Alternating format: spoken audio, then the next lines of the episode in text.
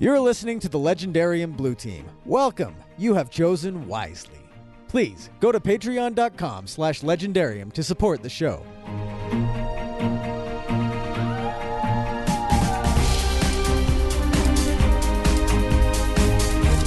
I felt like Yoda was talking to Anakin at this moment in time. From things that Fear are leads easy to to anger. Anger leads to hate. Hate, leads to suffering. Oh yeah, it was so wonderful. I'm so embarrassed right now. And Craig is shaking his head.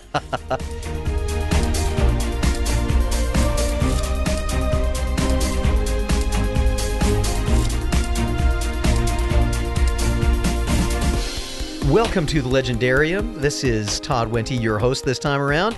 This is the Blue Team that's going to be bringing you another episode, and today we are going to be reviewing Fool Moon, the second book in the Dresden Files by Jim Butcher. This is episode 201. For those of you who are uh, who are surprised to hear the Blue Team and then the 200th episode and then the Blue Team, so are we. Um, we're, su- we're surprised and honored that we get the opportunity to continue this series and have some more fun. Um, as always, a couple of housekeeping issues. Uh, you can support the Legendarium podcast by going to the Legendarium podcast at patreon.com. Uh, you can also find us on uh, Stitcher, on uh, Podbean.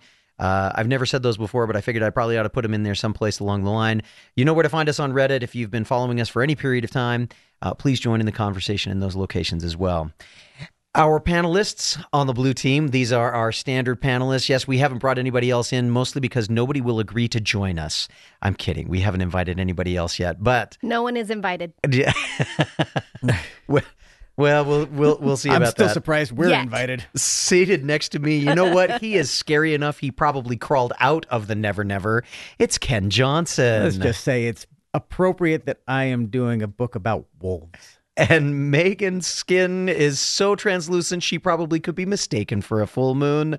Megan Smythe is joining us as well. I'm so white, you guys. I never go outside. I wasn't exactly going there, but I certainly wasn't going to talk about you being sparkly and therefore closer to a, because that pulls us into a different book series. We're not going to do that. Yeah. I don't in fact I don't think we should ever acknowledge the fact that there's another series that involves sparkly vampires. Okay, I, No. I no, enjoyed nothing. that series. I'm not pretending they're good, but I enjoyed them. And Bella's dad played Harry Dresden, apparently. Yes, Well, there is that connection. Maybe We learned this. maybe And one of these Kendrick. days maybe one of these days we should do was a not. uh, she was not Harry's dad, but No. yeah. a, a 6 6 degrees of what's his name? Kevin Bacon? No, no not Paul, Kevin- Paul uh, Blackthorne? Paul Blackthorne. Six degrees of Paul Blackthorne. We got to play that game sometime. I'm gonna be so good at that game. Wow, you smiled really kind of mischievously I'm with good that. at. I'm good at those games. He was Trivia, not so much for anybody who Tri- listened to the 200th episode. Okay, so if you listen to the 200th episode and you're saying to yourself, "Why was Todd even on that episode?" Let me let me let me defend myself just a little bit, okay? Um uh, uh, defend myself a lot, okay? Um the the last week was was extremely taxing mentally, and by the time I arrived at the podcast, I realized I needed to get my brain shifted into a trivia gear rather than a host gear. And that's a really hard gear to shift from because I found for myself and and you know maybe maybe Craig will be able to agree with this at some point in time, but I find when I'm when I'm thinking about hosting the episode my brain goes in one direction when I'm thinking about just playing and being a little bit mischievous and causing some chaos on the podcast, it's totally different. So Yeah. for those of you wondering why I was absolutely silent, it's because well, He was in quasi grown up mode. I was. I was. That and the fact that, quite frankly, even after having listened to episodes after episodes and being on them and reading the books, I couldn't remember half the stuff we'd read. well. We and it, read a lot of stuff. We have we have read a lot of stuff. a stuff. lot of good things. it didn't help for both of you that I just trivia so darn good. Okay, that's not true. when when there's I trivia just fine. when there's nothing on the line, I trivia very well. But then you get then you then you put prizes in front of it or points or whatever, and I'm like, I don't know, I don't want to be wrong, so I don't say anything. Anyway, this this, this isn't a 200th episode recap. Let's talk about something else. No, but I'll tell you what the the look on your face when you said I trivia so good and Megan and I just stared at you that was priceless. We should have had video going That for is- that. that is true. All right, Good well let's let's go ahead before we dig into Fool Moon, um, which by the way I, I I am so excited about this book. Um, if if if I were to if I were to compare the two, I mean I really enjoyed. Uh, I really involved. Uh, what was it? Storm Stormfront. Stormfront. Um, I wanted to case say Stormbreaker, and I knew that wasn't right. um, I really enjoyed Stormfront, but I'll tell you what, Fool Moon had my absolute attention. I, I almost called in sick one day because I just needed to finish listening to the book. Um, phenomenal, phenomenal job. Um, but before we start digging into that, Megan, why don't you talk to us a little bit about Jim Butcher and some of his background? All right. I just I have a few things. Um, Jim Butcher apparently when he started writing, he uh, he wrote he was trying a lot of different things and nothing was really clicking for him. He took a couple of classes and the Stormfront was a book he actually ended up writing that during a class and started shopping around and sending it to publishers and they'd say no thanks and send it to some more and he they'd say no thanks. So after a while, he decided to start going to um, conventions and meeting these people in person and saying, "Hey, I am Jim Butcher. You may or may not have read this book that I sent out to you not too long ago." And apparently, one of those people decided to give him a shot, or that's how he got. What is that? How he got his manager? I think yes, that's, that's yeah, how he got. That's, that's how he got his manager, who ended up getting it published. And it it didn't hurt that he like during this whole process he continued writing. And so at that point, when he finally started, um, when he finally got a publisher, he had three books available. And so he he's like, the lesson is you keep working and you keep trying and just keep pumping out quality. Well, you know, Just keep Come- writing, just, just keep, keep writing. writing. um, because at that point, like they were able to do a deal not just for one book, but for three, and then he was able to keep going. Uh, he currently has 15 Dresden Files novels. The last, the first was published in 2000, yes, and the last was published in 2014. He's planning on writing. Says he wants to write 21 or 23 something total. It Sounds like he's setting his eyes on Piers Anthony or Terry Right. Pratchett, kind of a Little bit. yeah. Um, but he he's still sort of in the midst of writing the 60 like there's an update on Goodreads from November of last year saying I'm starting to write it again, y'all. Uh, but he does have some other series going on. He has some graphic no- graph, graphic novel Dresden Files. Um and then They're the Codex adaptations, Alera. right? No, it looks like there are some new things. Oh, okay. Their So, yeah, their original original, story. stories. Yeah, his Welcome to the Jungle is the first graphic novel, and it's uh, an original story set before the events of Stormfront, Oh, which is kind of cool. yeah, especially based on all the stuff that he references, even in. Stormfront, as things that got him to where he's at. That'd be kind of a that might be a read that we have to pick up. I have a I have a bunch of post-its that I just keep writing so I can move them from book to book. Where I'm like, and these are ongoing story points that I want to keep track of, yeah, like Morgan and the White Council and Justin and and Elaine. and Elaine. yeah, um, all of those things. But yeah, the Codex Alera, Alera is complete at this point. There are six books, and then he's Right.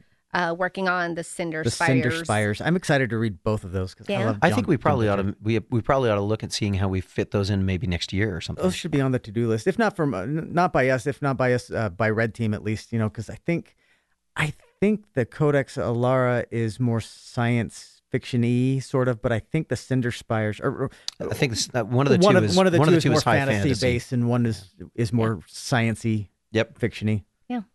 But That's- anyway, That's about all I have. Okay. Um, Nice. couple of things that I picked up along the way. Um, I, I had the opportunity at Comic Con a couple of years ago. I, I'm sorry, at the Salt Lake Comic Con because we have to make sure. convention. Salt Yes. Lake Fan X Comic Well, Convention. At the time, it was the Salt Lake Comic Con, Yeah. but then it became embroiled and embattled and embittered. Um, and how many other M's can I throw in front of that? anyway, we'll deal with that later. Um, I got a chance to attend a panel that he was doing. Ooh. Um, yeah, it was really fun. It was, and and the memories of that are both really, really cool and really, really depressing. Um, but one of the things that he said was um, along the lines of of writing what you know. He said one of the one of the things that people hear all the time is write what you know, um, and of course, the the different authors on the panel talked about what that meant to them. You know, is is that uh, is that something that you talk about the people that you know or the kinds of relationships that you have and all those kinds of things?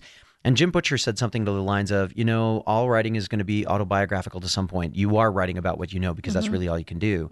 He said, but when it comes to writing about what you know, make sure you pick places. If you're going to pick, do places that are in the physical world, make sure you pick places that you really do know. Uh, apparently, when he picked Chicago originally, and I think one of our one of our Yes. redditors brought Yeah. this up as well, when he picked Chicago originally, he had no clue what Chicago was like. He'd never been Well, there. I think his editor told him to pick Chicago. uh, as, as somebody did, like that. Uh, or a writing teacher, somebody, um, and and so he he kind of threw that out. But back in the day, they didn't. You didn't have MapQuest. You didn't have internet quite as, the quite Yeah. as robust, and so he he was trying to figure stuff out, and it didn't work so well. Oh, and so apparently he well, if I ever go to Chicago, I'll be able to take notes. But I, you know, I've never been there, so I just enjoy the books as they are. It's a neat city. Is it? I don't It- know. I want to live there, but I love going to. Chicago. I love visiting Chicago. Yeah, I'm I'm with Kenn on that one. I uh, I've I've been there several times, and so for me, I have a little bit of context in some of the things that he talks about, where he's talking about them. Um, but but some of the things that he mentions, I'm kind of like, I'm not sure I remember that. I'm gonna have to go back and look and see if I can have an excuse for another Chicago trip. Well, this was in the year 2000. Things could have changed. Well, yeah, every city's under renovation, right? Orange barrels are everywhere. Oh, especially we know that. But anyway, So with Oh, that said, okay. Kenn, why don't you give us our uh, why don't you give us our summary, our recap for Full yeah. Moon? What happened in this book? this this should be fun because you know. anyway, Because you were you, you were busily writing it as we were getting ready for Right. the podcast. take take a fun urban fantasy universe, add in wizards and magical creatures, turn it into a series, and you just know that you'll have to end up dealing with werewolves sooner or later. Turns out, for readers of the Dresden Files, it's sooner. Yeah, I love Yay. werewolves. That was nice. After a henchman of mobster Johnny Marcone is found savaged and surrounded by wolfish paw prints on the night of the October full moon, get it, full moon? Chicago PD. Lieutenant Karen Murphy brings in her friendly neighborhood gentleman private eye wizard to make sense of it all. This is pretty much where I forgot to finish the recap, so oh, so now I'm. So I'm now just- we're gonna get your Yeah. ramblings. Now I'm pretty much Is that just what we're gonna winging okay. it, so- All right, let's see what we get. Okay. Turns out there are actually four different types of furry theriomorphs and hairy, and we get to enjoy all of them in this book. Mayhem ensues. A biker game turns into a gang turns into wolfmen, and they crime it up. FBI agents use wolf turning belts to combat crime. There's a wolf who turns into a woman who's training a pack of college kids to turn into wolves. Jacob from Twilight wanders through, probably. of course, the cops arrest the big baddie who's actually an animal do gooder who wants to start a wildlife preserve, and he also turns into an indestructible killing machine each full moon. He Cousin kills a curse. bunch of people. He busts up a police station. Harry magics him dead, and Murphy comes to the realization that always trying to arrest Harry is probably counterproductive to her uh, aims as a special investigations cop. So, Yes. In the end, everything turns out all right. We've got a couple of new characters that are going to be fun to to see later as we continue to accrue characters and accrue stories and move through this world of Chicago and the Wizarding Underground world. So. I don't really have a lot of questions. Todd, here's a question for you. How much did you enjoy Chauncey? Oh my goodness. oh my goodness. The the the scene where Chauncey shows up and he says he he slams his claws against the against the wall of the magical barrier wall and then pulls out a pair of glasses from underneath his chin and his thing. I was like, Says, okay, I- that's funny. I just have to just have to uh what is it? Feed the feed the stereotype basically. is yeah. yeah. So anyway, that that's my uh, that's my crummy recap. And if you don't like it, you can make like a werewolf and bite me. Oh, nicely done. Nicely done. I throw out insults to you. You throw out insults to our readers. Thank you so much. I'd say them's fighting words, but that just makes me Captain Obvious. I, Okay. Well, I let's am the punching resident. Anyway, I got nothing. all right. Full let's moon. let, let's do initial initial reactions, initial feelings. Now, both of you have already read this book. This was your second time through on this one, yes? Yes. So, Megan, let's start with you. Initial reactions. What do you? Th- you're you're just grinning at me like a Cheshire cat. Go ahead. I liked this one. I I don't know, pun intended, but I kind of devoured this one. I didn't actually devour it, but uh, it it was like you, Todd, where I just didn't really want to do anything else. I just wanted to sit and read it, and I just I liked that it all kind of exploded in on itself. I forgot. That, that's I mean, again, imploding, I- imploding in on. Okay, thank you. Yeah. I learned something today. Uh, um. Wow, talk about derailing a train of thought. I know. Yep. I threw water all It's over gone. that fire. Continue. Sorry. Nope. I got nothing. You She's like got So- nothing. you liked so- the book. You devoured it. I like the book a lot. Um, I liked that the good guys ended up being the bad guys, and the bad guys were the good guys, Right. and that. it was just I don't know. It was a lot of fun. it was some it was some really good writing. I enjoyed the fact that the I, I've, and I, I guess this is kind of when you get to a 15 book series or you're starting. For, I like that the universe is kind of expanding on itself. It's like Yeah. in the first book we saw vampires Yeah. briefly, but we saw vampires. In this one we get werewolves, and now we're kind of fleshing out this mystical.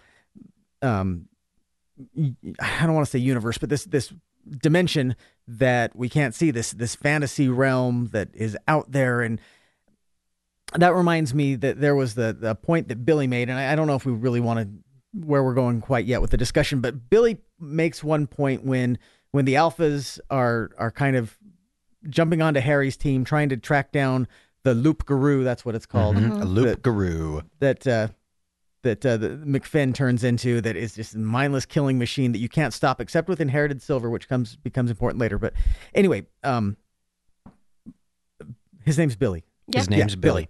I was going to call him Bobby. Anyway, Billy uh, points out to Harry that this crazy world of werewolves and the Never Never and all this makes sense to him because there are all these things that happen that don't make sense anyway. Yeah. Yeah, and so if there are these things that happen that you really can't explain, then it makes sense that there are mystical Yeah. Why places can't it be that magic? yeah, why can't it be magic? Exactly. And I I loved that in the book because it makes you go, yeah, why not? Sure. It was kind of a nice button on the on the book uh, itself, but it was also a really good tease. Um, as I as I recalling Jim Butcher uh, at the conclusion of that because he was talking about that during their their little camping experience uh, that he had with that he had with the alphas, where he was Yeah. like, they keep looking at me like Ah. they want they want to follow me on some quest. And Yeah. says I'm just trying to keep my eyes open. Um, but he but he he then Jim Butcher does a wonderful job of walking through and saying, but here's the deal. Um, crime rates are increasing by 300%. I don't think it's possible for criminals to cause 300% more damage to each other if they were trying real hard. Mm-hmm. Um, unexplained kinds of happenings are, are going on around Chicago all the time. And people are just brushing them under the rug or looking the other way. And he's doing a really, he did a really wonderful job of weaving into this second book a, a, a jumping off point for making it interesting enough for, for there to be multiple books that we're going to follow. Yeah.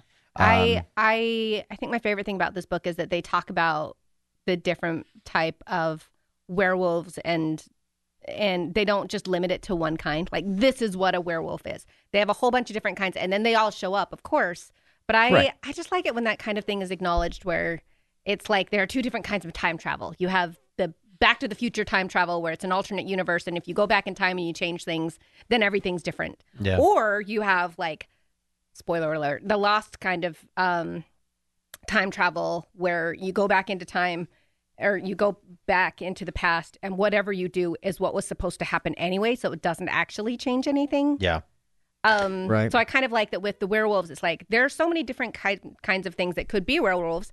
Let's just all put that all in the same book and then have some fun with it. You know, it was um, it, it, it feels like, um, and and I recognize that there are lots of directions that you can go, lots of historical pieces um, that can be that can be used to trace a lot of these uh, mystical creatures, and the the the thing that kept coming back over and over again is he said it's not like what you think in the movies it's not like what you see in tv Yeah. um, and he made it he made it very clear that he's going to do his own thing with this. He's not going to be locked in, and he's going to hmm. intentionally tell you that all of that is made up. Mm-hmm. What's really happening is this, Yeah. and I, I I enjoy that as a storytelling motif because it, it it not only it not only keeps those those stories fresh.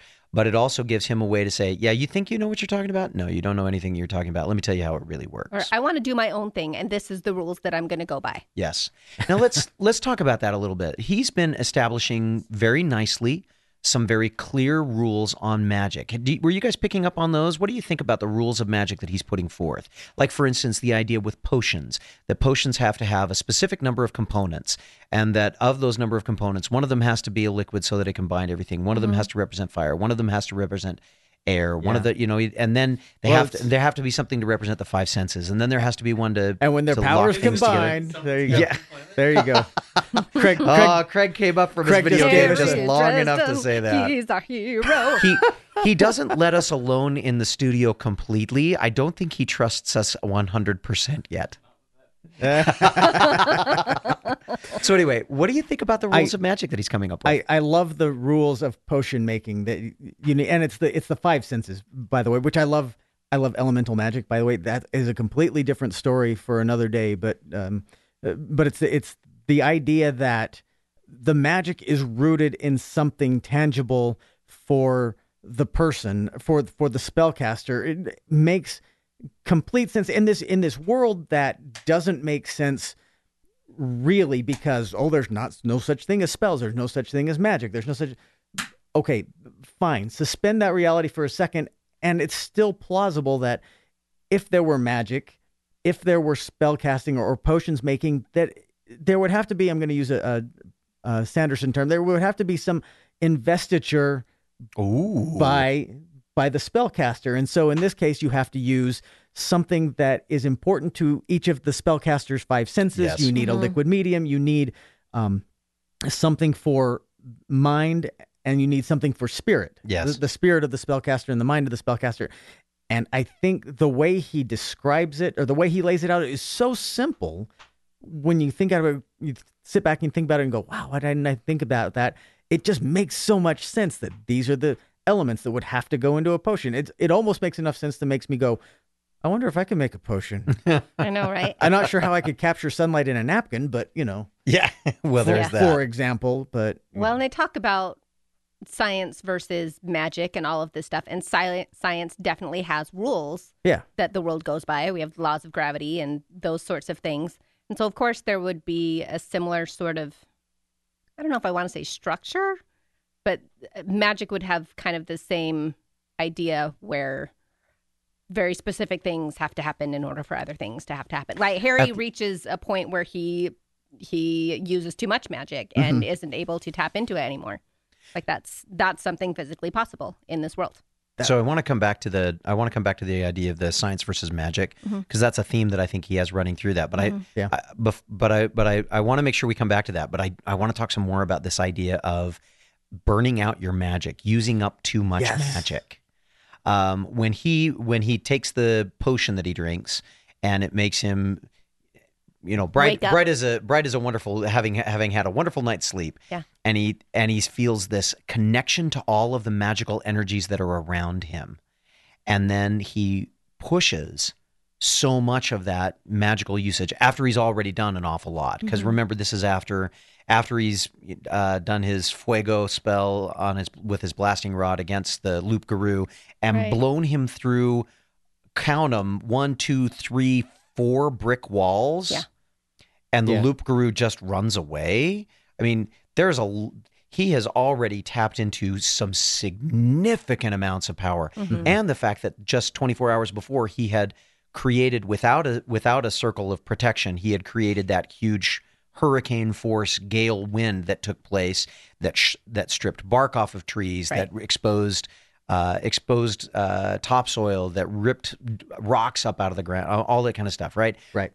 we're getting a clue that he is a pretty badass wizard Yeah. Yeah, and then he burns himself out because he pulls on that magic so much and causes it to do so many things. Well, he gets cocky. and then, Yeah.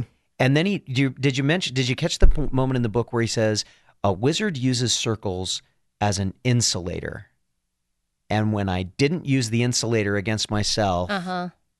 I felt it pop.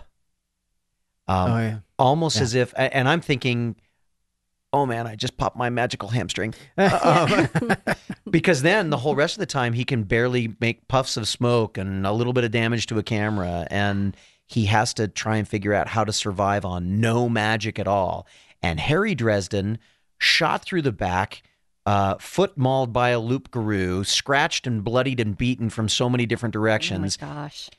is not a really cool badass by himself he needs his magic Right. Although it gives him a chance to to be resourceful, which is good in a book like this because if if the wizard is too overpowered, you know, then there's no threat. There's no Yeah. there's no sense of, of danger or this could go south really fast. And, Right. And it, it- looking reading back, sorry, I'm very sorry. you go ahead. I, I was going to say reading reading back to book two when you know there are 15 books out. Some of that threat is is diminished already. I mean, because you're like, well, of course he's got to survive for 15 more books, Right. you know. But We know Harry's going to survive, but Jim Butcher is not opposed to killing people. Yeah, He- he, sure does kill a lot of people you He think are going to be around for a while. yeah, he I does. I was I I just remember reading it the first time and thinking, "Oh, these FBI characters, they're going to cause him trouble in the future." just kidding. Like he really sets them up to be these people who could be harrying him for multiple books Right. and on Murphy's butt for a really long time and nope, they're out. Well, and Carmichael. Oh, oh yeah, Carmichael. Carmichael. Yeah. Like, oh, he's one of the sad. he's one of the good ones. He's one of the ones that Harry actually gets along with, and all of a sudden, Boom. no more Carmichael. Yeah, Yeah. Well, and and not Carmichael gets his moment. yeah, Yeah. he does. He gets a moment where he is and and we start to we start to recognize that it's not just Harry, but it's but it's Carmichael, it's everybody around Murphy that really is looking out for her. Yeah. They're they're on Murphy. They're on I mean, we we talk about Team Harry Dresden. It, it's really Team Murphy. Yeah, um, that that everybody is fighting to protect. Harry's trying to protect her from the Never Never and from creatures that come from the Never Never. Carmichael's trying to protect her from all of the internal battling and all of the problems that come from making stupid political decisions. You get that feeling as he's talking to her about internal affairs and being careful what she does and all that kind of stuff.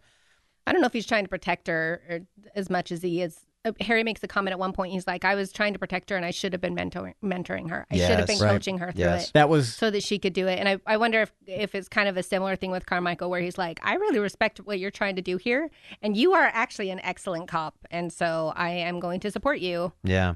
well that Throw my weight behind you." got to go back to that for a Until second. I That was the girl at the Yeah. beginning, right? Kim Delaney.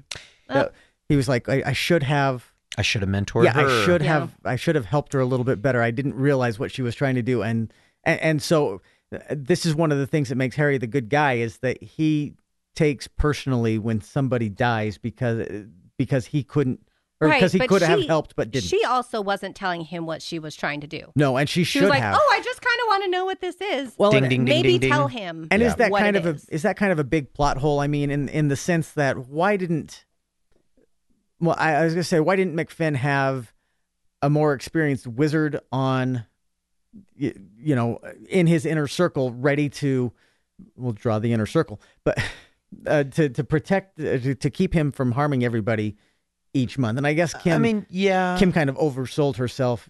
You know, it's like I can do this, but I, I, I recognize I, I, I get I get where you're going, but again, you're looking at a, a situation where so it, the the family has had this curse put on them by Saint Patrick of all people. Yeah. Right. How random is I got a that? I got a kick out of the way that uh, was it was it Chauncey who says Uh-huh. um, we don't uh, we we don't talk about what the other side does or about the methods that they employ, but if they're willing to do anything, that should give you a clue as to the kind of people they are. You know, that Yes. this very uh, better than better than thou attitude coming from the demon.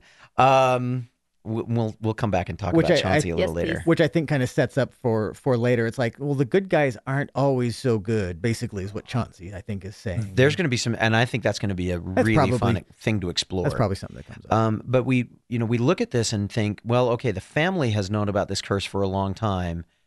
They put together a the, a, a solution was put together that was really a good solution. Lock him away in a magical barrier. Blah blah blah blah blah. The only reason this gets out of hand, and I think Harry alludes to it. I think we're going to find out later that this that this is also true. The only reason that this whole deal gets out of hand is because whoever gave the wolf belts to the FBI oh is yeah, moving behind the scenes to also give all kinds of information to stir up trouble. I think that's where it comes from. I Do don't you think he's the same guy that trained the wizard in the first book? I do. And I think it's I think it's a person I'm guessing this just partly because I've when watching the television series there are certain parallels. They didn't do any of the same stories as I recall. Um, it's been a while, but they they, did they did a werewolf story They did a werewolf that story, but it, was I think it was largely based on this book. They also did a but it was different. there was also an episode called Stormfront that I think was based on the first book. But I don't remember. They're different again, though. yeah, but there, there there were plenty of differences in both. lots of things that are lots of things that were source material, but Yes. nothing that was an adaptation that we would call a, a strict adaptation. Um, but uh, there was there. I think what we're going to find is that there's a a person on the White Council that is not on the White Council. That is not a that is not a white wizard. That is actually a black wizard. That's my guess. I'm not sure when that's going to show up. I'm not sure how far into the series we get. I'm sure the redditors have already started listening to that and looking for it, and somebody's going to say something. No about it. spoilers, no spoilers. Yeah, don't don't tell us what book to read in because all I remember as soon as I say that, I remember hearing Craig and Ryan saying to us all the way through Mistborn, "Oh, wait till you get to book three. That was painful.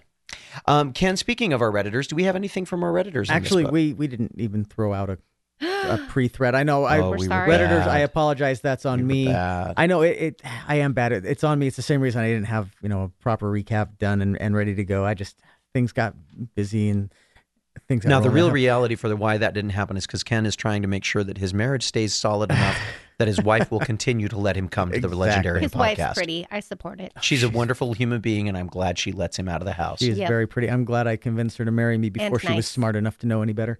But I want to I want to stay on St. Patrick's Curse really quick though, 'Kay. because there were two uh, there were two points to it, right? One that it was hereditary, Mhm. and One person in every generation. yes, and two that it wouldn't die out. So, um, this was a question posed on a different Dresden thread. Does that not?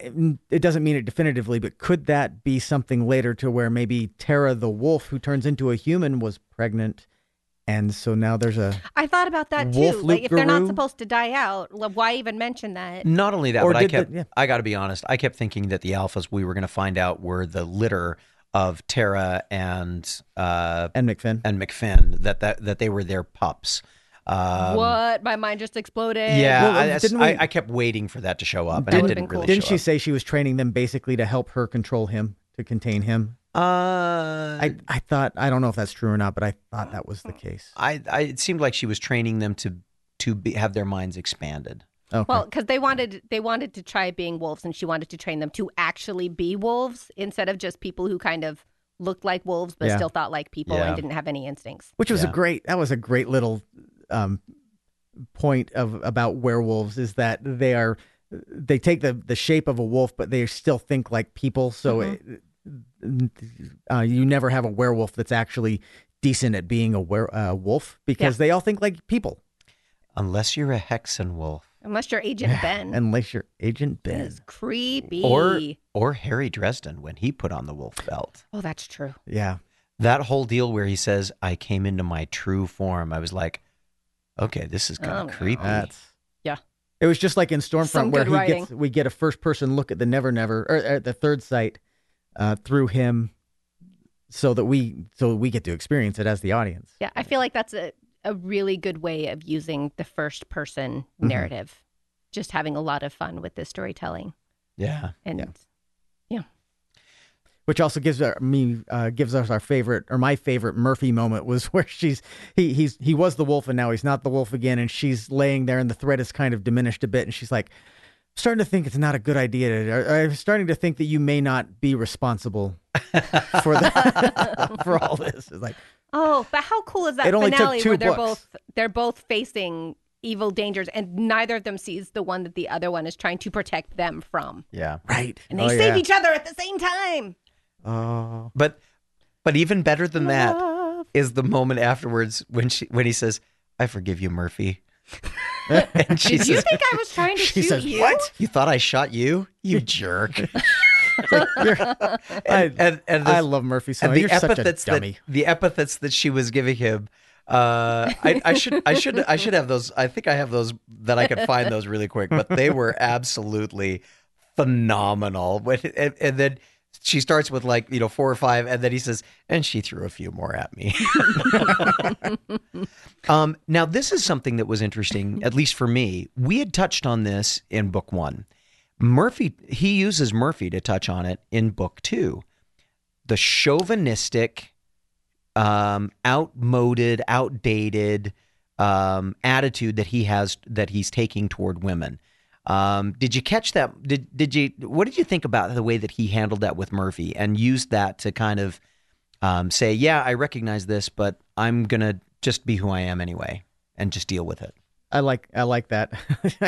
it's uh, uh, what I, I I don't know if it is a deliberate attempt to uh, take a to take a shot at at um, I I don't I don't want to ruffle any feathers here, so I, I'm not sure. I, I don't know if it's a deliberate shot at like white guilt or male guilt or whatever. You know the the yeah I know I'm trying to be nice, and if you take offense to that, sorry, I'm still just trying to be nice. That's Well, and I. I think for him, it's just one small way he tries to.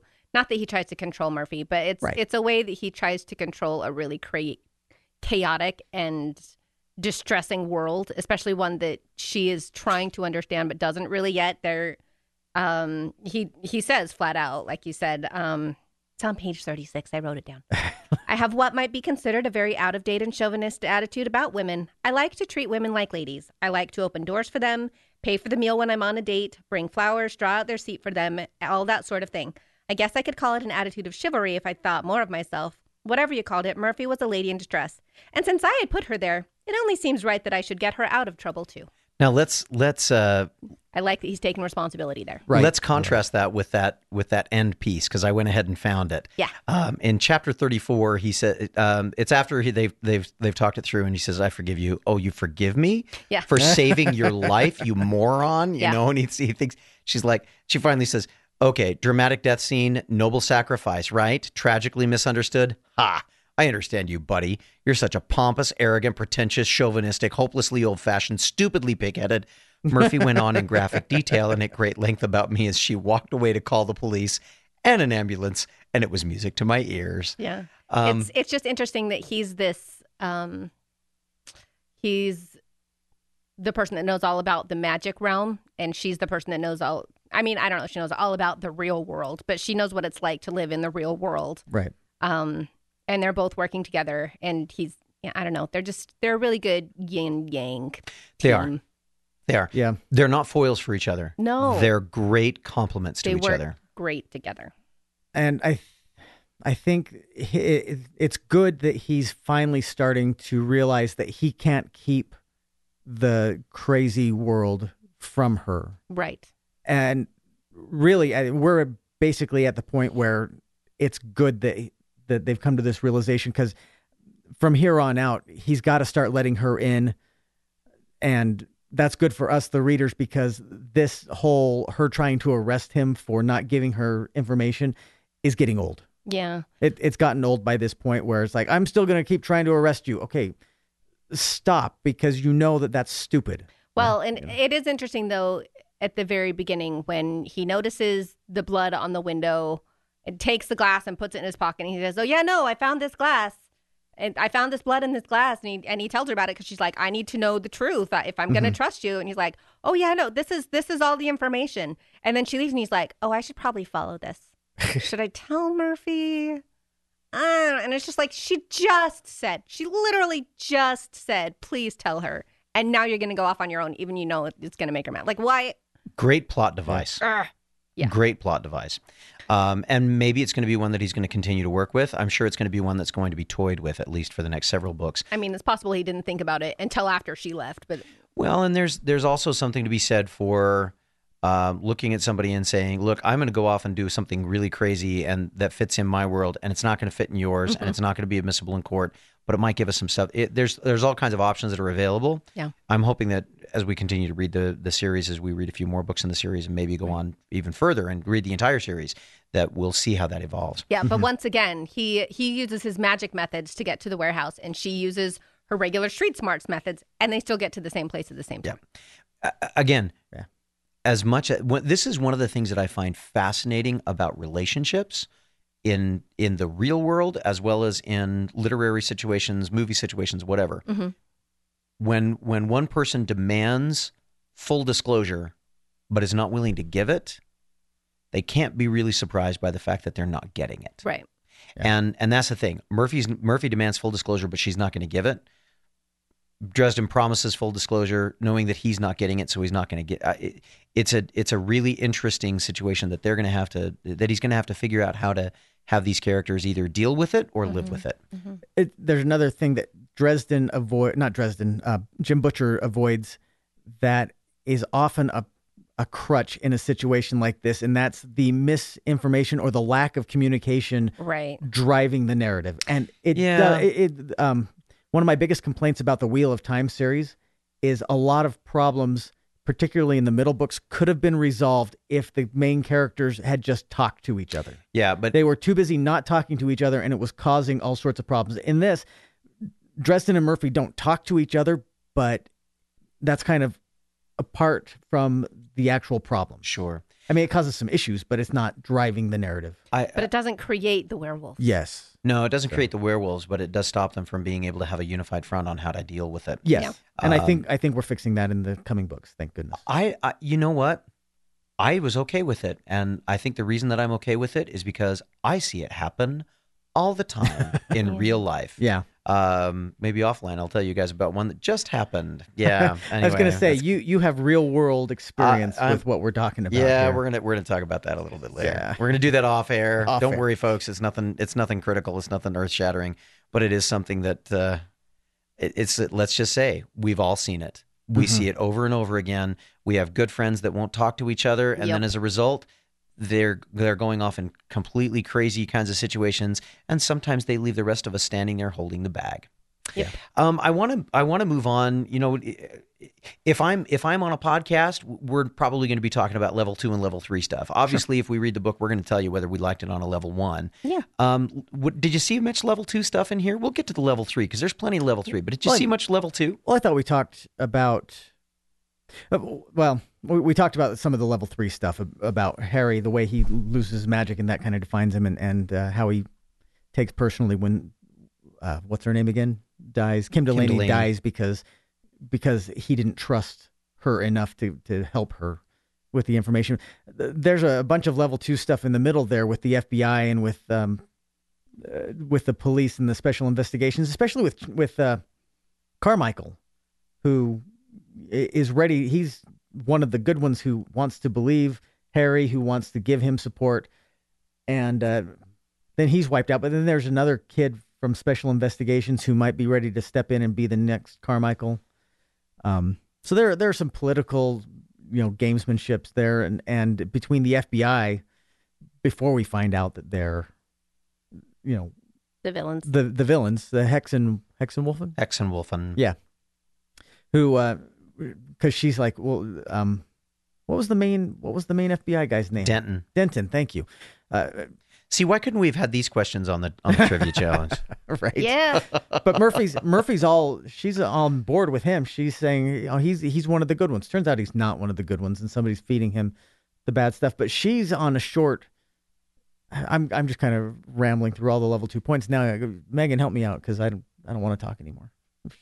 Megan's just staring at him. Let me jump. like, let me jump in on a couple of level two okay, things that please. I that I pulled somebody out. somebody save me from just going around in circles. one of the things and and Kenn we have you, you touched on it a little bit it's the the one of the one of the things that he brings up and he's brought it up a little bit uh, in Stormfront he's bringing it up a lot more in this one and that is the corruption in politics and in law enforcement um, you know right now with the um, in in our in our current situation we have uh, we have a lot of distrust of the police, an idea that um, there's there there are social movements around that are that are building steam, uh, talking about the fact that police cannot be trusted, that police are racist, that police are corrupt, that that police are not necessarily doing what they're supposed to do, which is look out for the betterment of the and the protection of the society.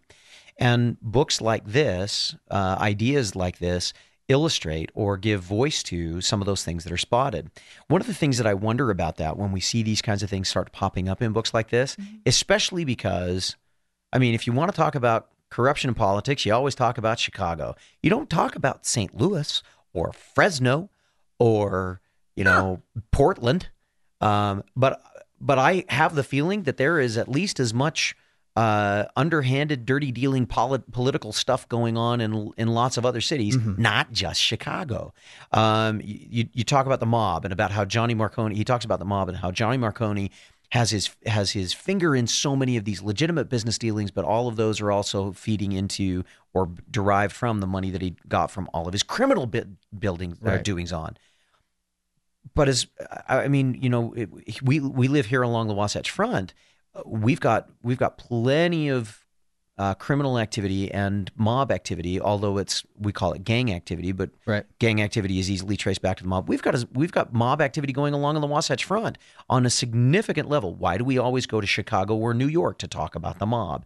I feel like these are Because that's where it's been glorified. it is where it's been glorified. I get that. Well, and I think it helps everybody else feel safer. No, no, no. That just happens in New York and Chicago. And maybe that's the case. My Unless, Salt of course, Lake City you're. is so clean. Well, and that's why when I go to Chicago and people are like, "Oh, Chicago, scary, scary," I'm like, "Nah, it's no more scary than you, than Salt Lake City." I know plenty Yeah. of bad places to go in Salt Lake City. That makes me sound like a horrible human being. um, and if my children and my wife are listening to the podcast, don't worry, I don't go there anymore. I promise. Um, but uh, you know, I, th- I I think that while that is a, a little bit of a trope that we that is pulled out.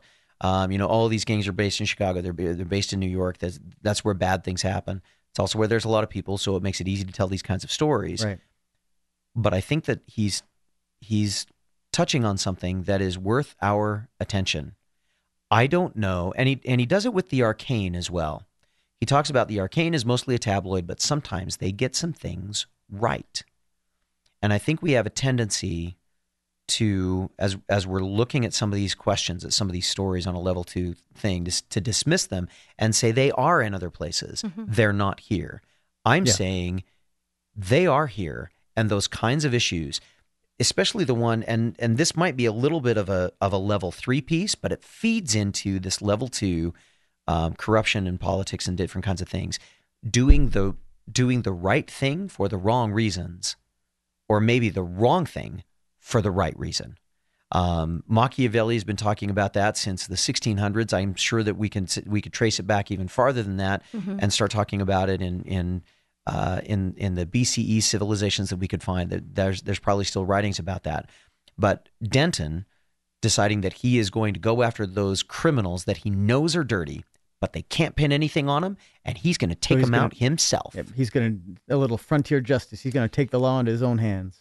And the question is, how much of that is kind of going on now? I mean, Well, and I it's don't know. interesting that and what Uh, happens to society when you do? Well, but Yeah. then you have exactly. But then you have um, Tara's little group of college students who she's training, and again, it's the college students. It's the ones who want to change the world and have this very idealistic outlook on things. And Harry looks at Billy and says, "Are you sure you want to do this?" Because he just knows that Billy has no idea Yeah. what he's about to face, and Billy is all in. He wants to do it. He wants to help save this guy who is fairly altruistic, um, MacFinn, like in real Right. life when he's not a When he's not being a When he- wolf. Um, Yeah. when he's not being he a, wants a to be a magical death machine. An yeah. indestructible magical death yeah, but machine. he, he has this idealistic view of yes, well, MacFinn is gone, but we can we can all rally around Harry and we can support him in this. And we can make the world that Northwest. Passage work. Yeah, we can make the world a better place and help fight evil. It's, ah, yeah. And I, I, guess love teenagers. that was one of the other things that's level two that he You're was still dealing a with teenager. aren't you? in this. I feel like one. She she looks like one. She, She looks does. like one. You look you look like you could be a teenager still. Thanks. Not when I stand next to one, but I appreciate the compliment. There you go. There you go. Um, the uh, the other thing about the that that was a level two thing was the environmental piece. Um, it's very much a big deal right now about how we take care of the environment and those kinds of things. And he and he wove that into this story, and I think he did a decent job. It didn't he didn't beat anybody over the head with it. He positioned the fact that it was that there were two sides in this story, but it was something that he brought up. Yeah. Yeah. So let's talk about level three really quickly. We're going to Okay. come back to Chauncey in just a second because Chauncey Okay, feeds into this. He he uh, brought up a couple more questions that we haven't gotten to yet that I'm very interested in. So on level three stuff, um, what do you think of? I I, I want to read a quote, um, and it was uh, this was in chapter thirty three, um, and he's talking about his experience, uh, his experience after he took off the Hexenwolfen belt, Oh, okay. and he says anything with that much power and that little control, that utter lack of concern for anything but itself, is evil in the most effective sense of the word. There was nothing left inside of me. What do you think of that idea of evil and of the way that he presents it? Did you did that did that cause you guys to stop and think about that at all? That it's all consuming and just makes you feel so powerful. and that it has no regard. Yeah, literally That's- nothing else matters. I was going to say that that's kind of where I thought power. it's evil. Basically, the the whole point is it, it has no restraint. It's it's purely selfish, for lack of a better term, and mm-hmm. it's it, it, it it's feeding whatever appetite that you happen to have without regard of, of the damage it does to anything else. It's all about you. It's all uh, evil. And I, I don't know if this is, I don't know if I'm the best person even to talk about level three stuff, but evil by its very nature is, is kind of selfish, isn't it? I mean, yeah. In fact, Harry goes on to say, I searched inside of me, finding everywhere that was an empty, empty, numb, and tired. Magic comes from the heart, from your feelings, your deepest expressions of desire. Mm. That's why black magic is easy. That's it comes exactly. from lust, from fear, from anger. I felt like Yoda was talking to Anakin at this moment in time. from things that Fear are easy to to anger. Anger leads to hate. Hate leads, to suffering. Oh yeah, it was so wonderful. I'm so embarrassed right now. and Craig is shaking his head. He says, My magic, that was at the heart of me. It was a manifestation of what I believed, what I lived. It came from my desire to see to it that someone stood between the darkness and the people it would devour. It came from my love of a good steak, from the way I felt. Uh, I would sometimes cry at a good movie or a moving symphony, from my life, from the hope that I could make things better for someone else, if not always for me. Oh, Todd, Todd, hold on. Todd's getting emotional. okay. I'm, while while Todd gets emotional, I'm gonna let him finish his from a, thought. from a few from a few uh, chapters ahead. I'm gonna point because it, it it pertains to that too. It isn't enough to stand up and fight darkness. You've got to stand apart from it too. You've got to be different from it. Yeah. Go ahead. I just, um, I was not. I, I the in the first book. Okay, so and when I read the part about the way I would sometimes cry at a good movie, I thought to myself, "Ah, crap, here we go." And and and sure enough, for me, both this time and the first time that I was first time that I read that or that I heard that, I was driving my car and trying to park in a parking garage, and I'm like, I can't even see where the lines are, um, because of course my eyes started to leak.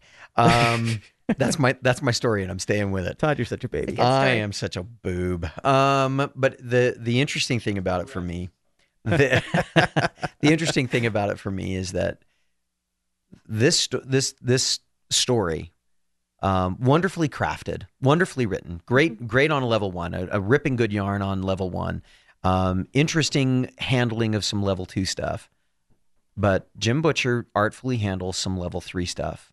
And when I find a when I find an author who can skillfully move through them, even though he doesn't necessarily do it at the depth or at the breadth Yeah. of an Oathbringer or uh, of a Tolkien, he's doing a wonderful job. And that's one of the reasons why I've really enjoyed these is that he's able to touch that part of me that is that is looking for real meaning and real depth from a storyteller.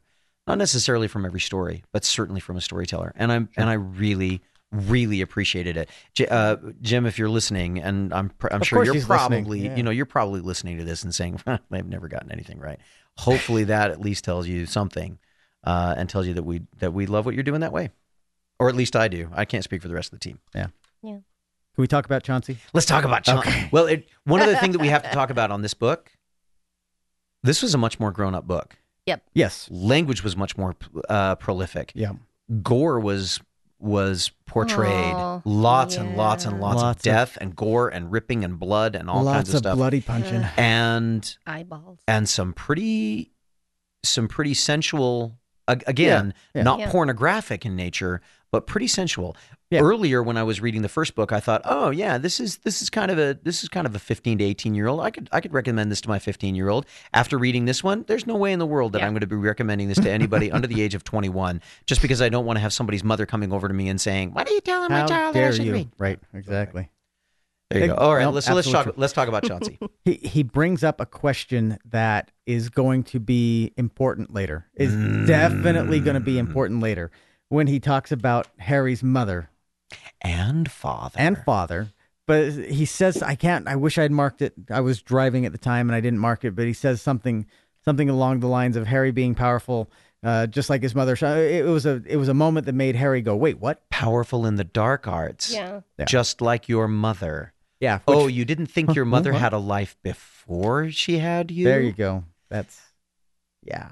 You you nailed it when you you Megan's looking wondered. yeah, the quote is, well, there are a couple, but he uh he he says a couple because I have like my page where I write down the ongoing things that are kind of the Yeah, threads weaving yeah. through the stories, and he says there were a couple that I wrote down. Um, her coming was awaited with great anticipation, but the Dark Prince lost her.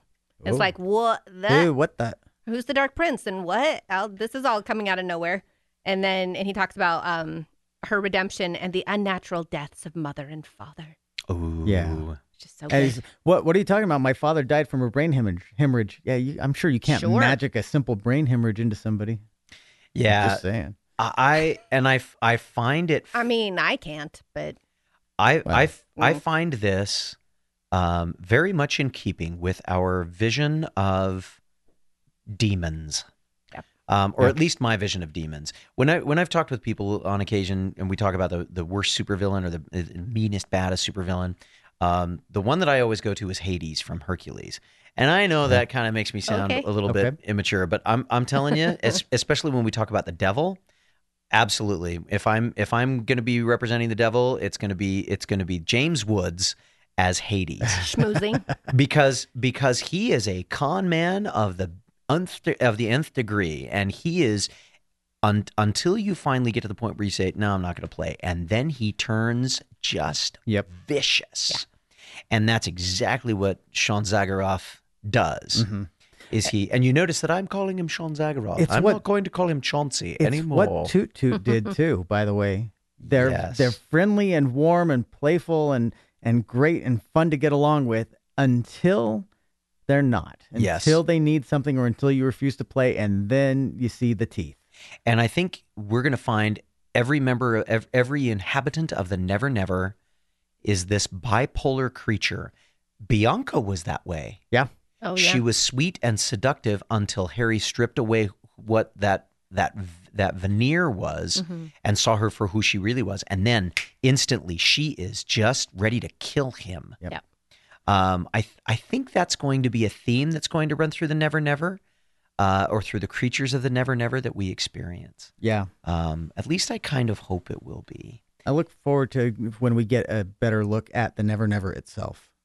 Yeah. Which, spoiler alert for future books, is coming. That's not anybody who, you know, has a mind for this stuff didn't see that coming. So Yeah, it's not he's- really a spoiler. He's setting it up really well, Yeah. and if he wasn't going to show it at some point, it would become a Chekhov's gun kind of a deal. Yep. yeah And and everybody knows how much we hate the Chekhov. Uh, it, although I. At some point in time, it's going to be fun to. I, I would love to write a story that was all about Chekhov's gun and it never shows up. We'll see what happens. Um, and that everybody bemoans the fact that Chekhov's gun never shows up, and that's the point of the story. Um, it might be kind of fun. Maybe one of these days when I get good. there you go. Um, but I think he's. He, I think he he very much intends to do that. So that doesn't surprise me. What are the things are we looking forward to? Oh, I was just going to say really quickly in regards to Chan Zagaroth. It's it's interesting that the thing that he wants from Harry is one of Harry's names, yes. and so it's it's lucky that Harry has more than three names. Well, um, And remember what Harry said about names and power. mhm. That you have to say it not just their name, but the inflection, the Right. way Yeah. that they say their name. Yeah. So it's one thing to get the name; it's another thing to get the name from the person. right, Right. And and I I have to admit when I read that I started thinking to myself how many other names could he work with? Could he work with uh um what was his what was his dad's name? Um I can't remember his I dad's remember name. His dad's name. But anyway, you know, could he have gone with, you know, if if his if his dad was named Arthur, could he have said one of my names is Arthur Sutton? You know, I mean, I, I'm Right. I'm trying to play with this in my head of of how he could give something that really isn't going to have any power connected to it. Don't know. I don't know. But I love the idea that names. Yeah. I have Yep. uh, ever since I read uh, Ursula K. Le Guin, and maybe we'll actually get to read those now that we're on the we are on the blue team because Craig will never read them. Um, but I'd love to read the Wizard of Earthsea series where they talk about um, names Yeah. and the naming of things, meaning that you have power over them. It's a it's oh, a I like that. it's a it's a theme that's used throughout lots of magical Yeah. systems. Yeah, King Killer Chronicles. It was all that was all King Killer was about. Yep. Is Names. yeah, names, the names of things. Um, so that's I, I think that's and and the fact that that Sean That- Zagaroth deals in names. Yeah. It's like, oh, maybe I will give you this other inf- information if you tell me another name. Right. Yes. It's like, ooh, how many names can I get? So that's that's going to become a thing later for sure. Right. In- Well, you know, it's yeah. got to. Names are the currency of the Never Never. Right. Wah, wah. Interesting stuff. So, what are we looking forward to? I'm looking- hoping to find. You guys have. So you guys have already read it. Maybe it's not fair to ask you. No, I'm I'm looking forward to hearing a lot more about the White Council. Okay. Um, I would like to know a little bit more about why they dislike Harry so much. Yes. I would like to meet another wizard There at some is- point. Like do because they're they're only a handful in the United States and Canada, Mhm. but um, like At do they get are along with each other? Uh, yeah, right. Right. Are they familiar with each other? Do they get along with each other? Do they purposely try to stay apart from each other? Well, and and if there's a white council, how many other colored councils are there? Ooh, You know. There's got to be at least one. Yeah, I mean, is there a black council too? There's got to be. Yeah. If there's a white council, there's always a black council. But we Always. keep we keep teasing this big bad who may or may not be from the White Council, but I would I like to know really more. think he is. I'd like to see what happens in the next book with this big bad and I'm what. like, is there actually a big bad? Maybe we're just making it up. I mean, somebody obviously gave the the, ah. The belts to the, the FBI agents, so there obviously is something pulling some strings somewhere. But Well, Yeah. the way he sets it up, the way he sets it up in the end of the book, where he says, you know, that three hundred percent, somebody's got to be. It, it's Yeah. we got to find. He's he's doing a wonderful job. Again, if you're going to run a big series, you have to have a big villain. You've Yep. got to have somebody that you can chase, and it can't be Johnny Marcone because yeah, Johnny he's- Marcone- No, he's a patsy. Johnny Johnny Marcone is Murphy's big bad. Yeah. but he is not. He's not Dresden's. there is a there is a character coming up i think in the next book i'm pretty sure in the next book who is probably uh, given that i've only read a few books but given that there's a character coming up that is my favorite character in the series and i'm not more than Bob. yeah and we'll talk about it we'll More talk than about Mac? it next time yep Okay. we'll talk about it next time but he is my favorite character in the whole series Okay. so and just because of how he is and okay. Anybody who who knows you know the kind of d&d characters i like and stuff will understand what i'm talking about Oh but- dear, here we go. It's Anyway. gonna be a it's gonna be a female thief, is what it's gonna be. Yes, really. We we I, I know we I know we have to wrap up here, but have you guys started casting the the new Dresden Files series yet? No. So I looked at your list. I I will say this: the only character that I'm sure that I want in there, Mm-hmm. I want James Marston as Bob.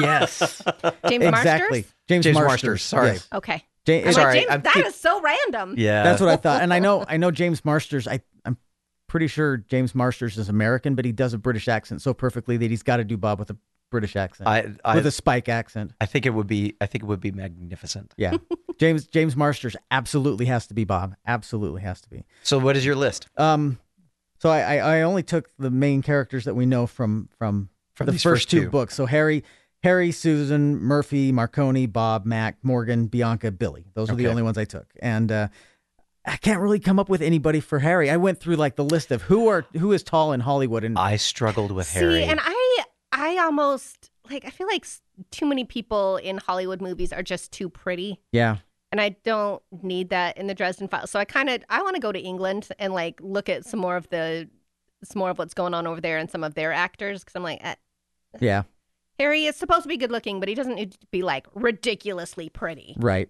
Basically, the the first one I came up with was was Armie Hammer. He's From- too old. okay. He's not too. He's not that old. He's like thirty Mm. or something. You know, you know, uh, I do like Armie Hammer. Paul Ham, John. Jon Hamm? Ham, Jon Hamm. Sorry. See, and He's I would think old. of him as as Denton. Yeah, He was who I had in mind for Denton. Okay, okay, I could see that. I just had with the description. I actually had uh, Henry Cavill in mind for Morgan, which Oh. probably Oh, doesn't work, work. But I just like putting Henry Cavill into roles because I I like watching him fight. He's, Just he's for no awesome. reason. Yeah, just um, Kristen Bell as Murphy. Oh, I I see can that. see that. I don't I know. If, see that. I don't know if she is old enough though. Uh, She doesn't look old enough to me, maybe, but Well, if Harry's only supposed to be about thirty, she wouldn't be. she, She would be probably about the the same same age, age. I would think. What about Tiffani Amber Thiessen? Would she be too old? No, As- she's she's As Murphy? as Murphy. Todd's like she's perfect in everything. Oh, well, I mean, I, I've seen her lately in. Uh, she was she's had a little bit of a, white re, collar. a, a resurgence yeah. because of her role Yeah. in White Collar, and in that she was she's she's about the right height based on the description that are that are given for Murphy that she's got to be a little bit shorter. Yeah. Um, feisty and and Yeah. uh, and not willing to. She, it, the in the in the other series they played her as a as a fairly pretty thin blah blah blah you know all the stereotypical things in Hollywood Right. and I'm reading the book and I'm like that's not even close Yeah, no, she's tiny and spunky, and I. just... and that's got to be that that's that speaks to a different kind of a look Um, I didn't come up with anybody for Susan yet, so. It's, but for uh, Gentleman Johnny Marcone, it's got to be Michael Madsen. Yo, I from- don't know who that is. From uh, he's he's one of those uh, kind of talks gruff, and that he's from uh, Reservoir Dogs and a bunch of those. He plays a bunch of those roles where he's the he's the tough, gonna bust your you know kneecaps kind of. Okay. Go look him up. You'll I'll look him up. Okay. Um, for Bob, obviously James Marsters. Obviously, yeah he has to be For Mac, I thought it, the part is too small for him, but I thought Michael Ironside. I don't As- know who that is either. for who Oh, my- for Mac. Can we put Jason Oh, Isaacs yeah. in there somewhere? I just really Oh. like Jason Sure. Isaacs. Jason Isaacs would make a good would I wonder if he'd make a good Harry Too old. Too old for Harry. too old Yeah, he's like Harry's in like his late twenties, early thirties, probably. Right? oh no Harry's like closing in on his in his into his 40s I don't think he's that old. I seem to remember him being like. eh, eh, We'll have to go back and look. Well, we're Anyway. yeah, I don't know. Well, Maybe that's just because I'm getting old and I want everybody else to be old. maybe, maybe. That's So- my problem.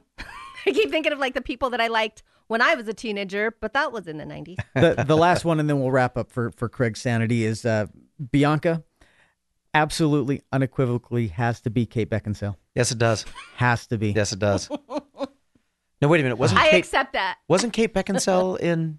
Yes, she was. In She was- Underworld? She was In Underworld. She was Underworld, yeah. Selene, and she was the main in Underworld. Yeah, she has to be. has to it absolutely has to. has hap- to it be has to happen. Kate you guys Beckinsale. and Kate Beckinsale. And you know what?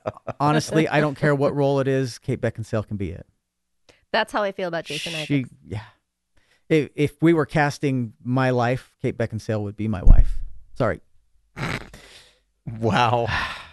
Um, No, I I see it actually. I'm not sure if I'm not sure if Julia should be is gorgeous. complimented or kill you later on tonight. I guess we'll find Kate out. Beckinsale is almost as pretty as my wife. Well done, Kenn. Well Yeah. done. There you go. Well, ladies and gentlemen, we'll call that it for tonight. Um, thanks very much for your time. Glad. Hopefully, you had as much fun as we did. Hopefully, you're not as tired as we are because Yeah. it's kind of late at night and at the end of a very, very busy week. Coming up uh, on the 202nd episode. Wow, 202. 202. That's got to be a lucky number, 202. Sure. Um, that will be our special Halloween episode. And uh, the red team have graciously allowed us to have another podcast, a second one in the uh, a sec, two in a row, two in a row, uh, and we are going to be reviewing a couple of Goosebumps books. Um, None of us have ever read a Goosebumps we- Not book, a you single guys. we have Yep. never read a Goosebumps. Um, I I had them on my list uh, on my on my device before, and I'm trying to look for them now. Um, I, we're gonna do the we're gonna do at least the first one, which is the Mystery of the Living Dummy or something like that. Um, but I think we're gonna try and do two of them because they're they're such short books. They're kind of fun. They're written for a for a tween level reader. Maybe we'll have to throw in some dramatic reading just to shake it up. Oh, this sounds like it could be fun. We'll have sound effects and everything. I've always wanted to be a Foley artist. Oh, me too. Yeah. So fun. Have a wonderful day, guys. We'll see you next time. Harry Dresden, he's our hero.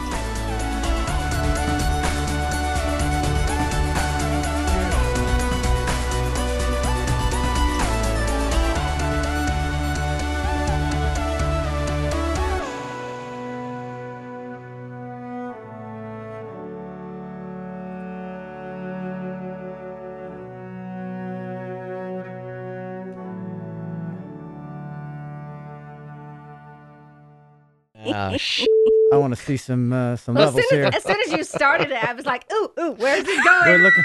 I'm so happy right now. Oh my gosh. Oh my goodness. Okay. I'm so glad I recorded that. Did you You did. record that? the whole thing? Megan saying, "Oh my goodness, I'm so happy right now." Oh, oh, so you didn't get the long and entertaining I comment. wish I did, but I got you. I got you dropping a bomb though, so that was nice. oh boy. All right, and um, Listeners are going to love that.